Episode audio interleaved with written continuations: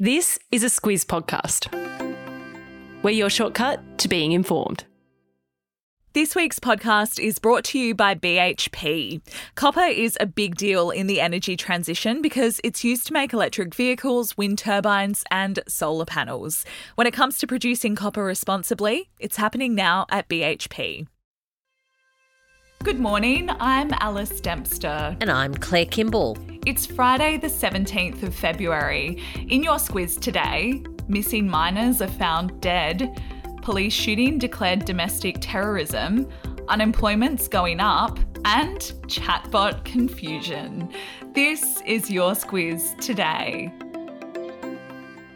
Claire, on Wednesday morning, there was an accident at a mine site in northwest Queensland.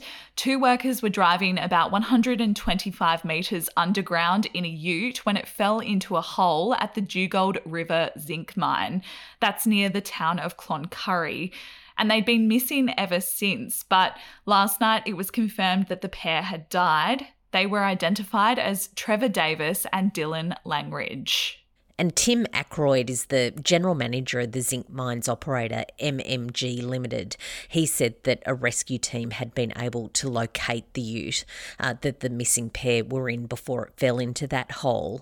Ackroyd said that crews had been able to access the vehicle from below, and after investigating the stability of the site, uh, before rescue crews were deployed to start moving the debris near that ute, uh, they were found and it was confirmed that they had died. We don't know exactly what happened just yet, but reports say that the ute Langridge and Davis were in fell about 25 metres into the hole when the ground gave way.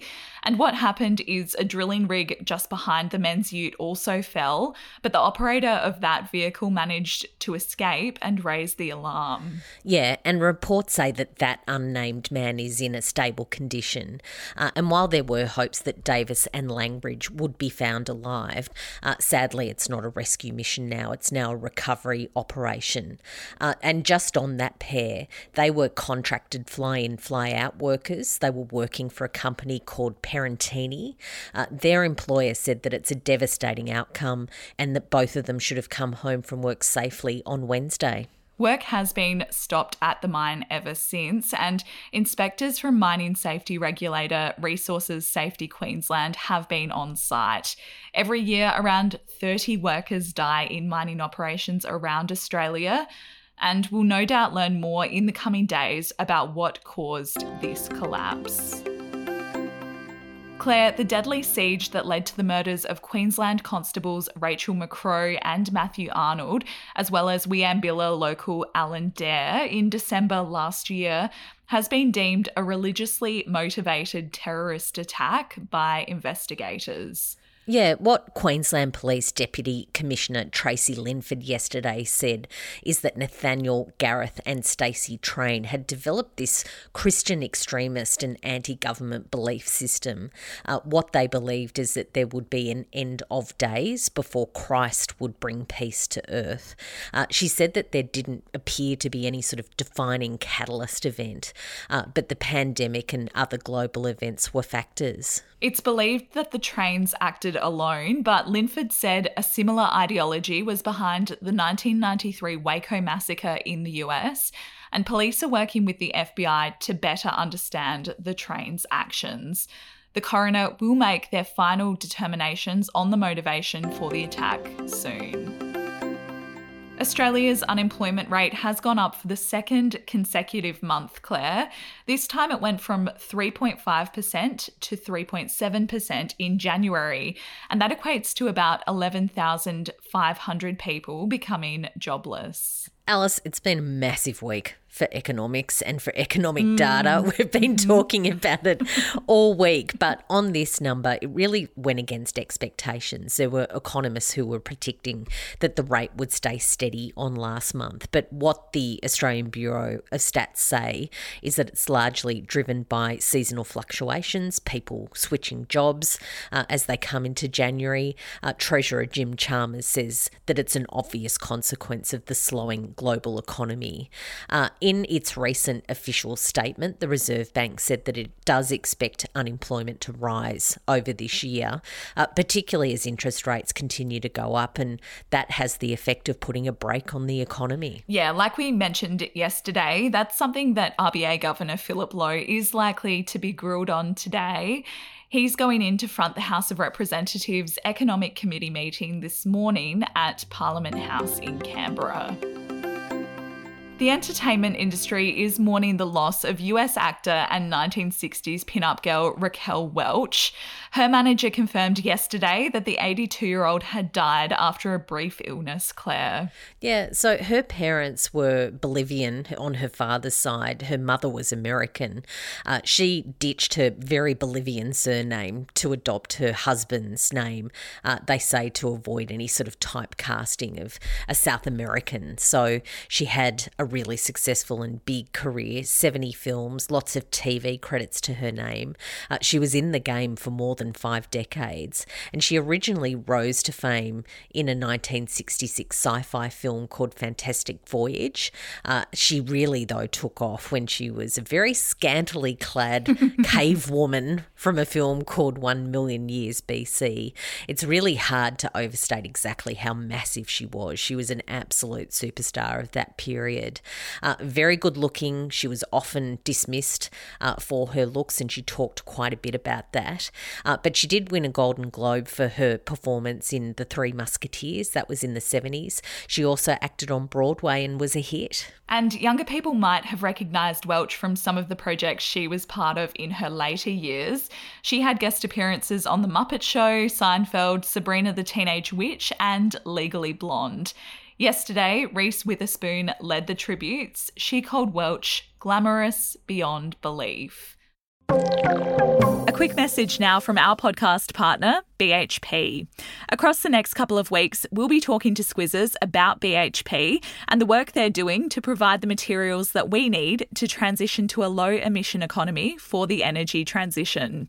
At the start of the podcast, you heard how copper is used to make electric vehicles, wind turbines, and solar panels. So, when it comes to producing it, reducing emissions is a priority. And that's why BHP is making solar, wind, and battery deals to help power their South Australian Olympic Dam copper mine. It's happening now at BHP.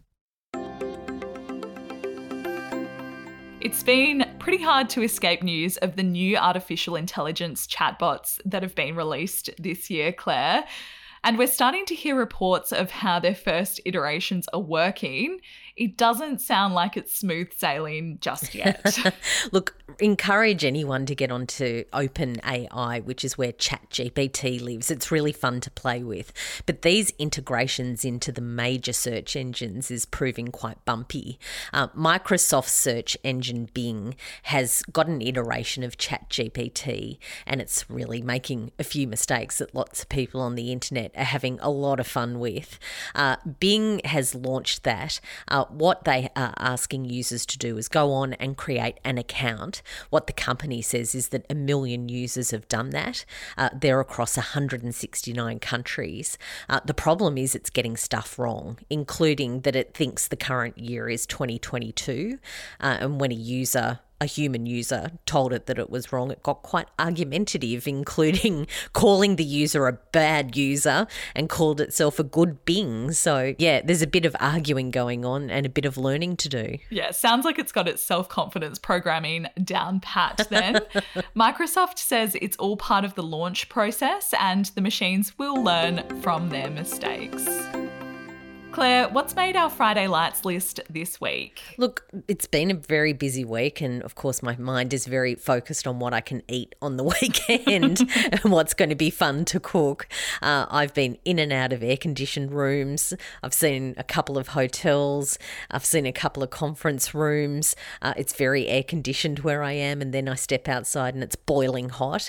I don't really know what's happening with the weather, but I've got a hankering for a light chicken curry, so that's what I'm going for. Yeah, I've been stuck on things to cook this week while the heat wave moves over SA, so that one sounds delicious.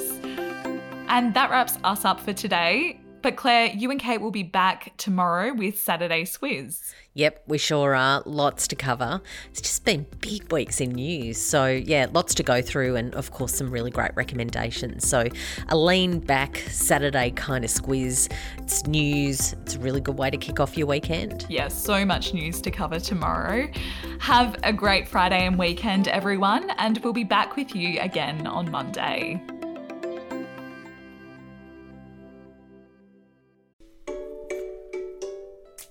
Hello, it's Bryce here from Squiz Kids. Kids and fiscal policy go together like peaches and cream, which is why we're excited to present a special Squiz Kids Q&A this week with Federal Treasurer Jim Chalmers. It's the podcast where the kids of Australia get to ask the questions. Tune in to Squiz Kids today to find out how the notorious BIG has helped shape next week's budget, why the Treasurer considers himself more of a three pointer than a slam dunker, and why his toenails will be painted with glitter nail polish next Tuesday when he stands in Parliament to hand down the budget. Plus, there's a cheeky question in there about his leadership ambition. All part of our mission to engage kids in the wider news agenda. Check it out in the Squiz Kids podcast feed or via squizkids.com.au.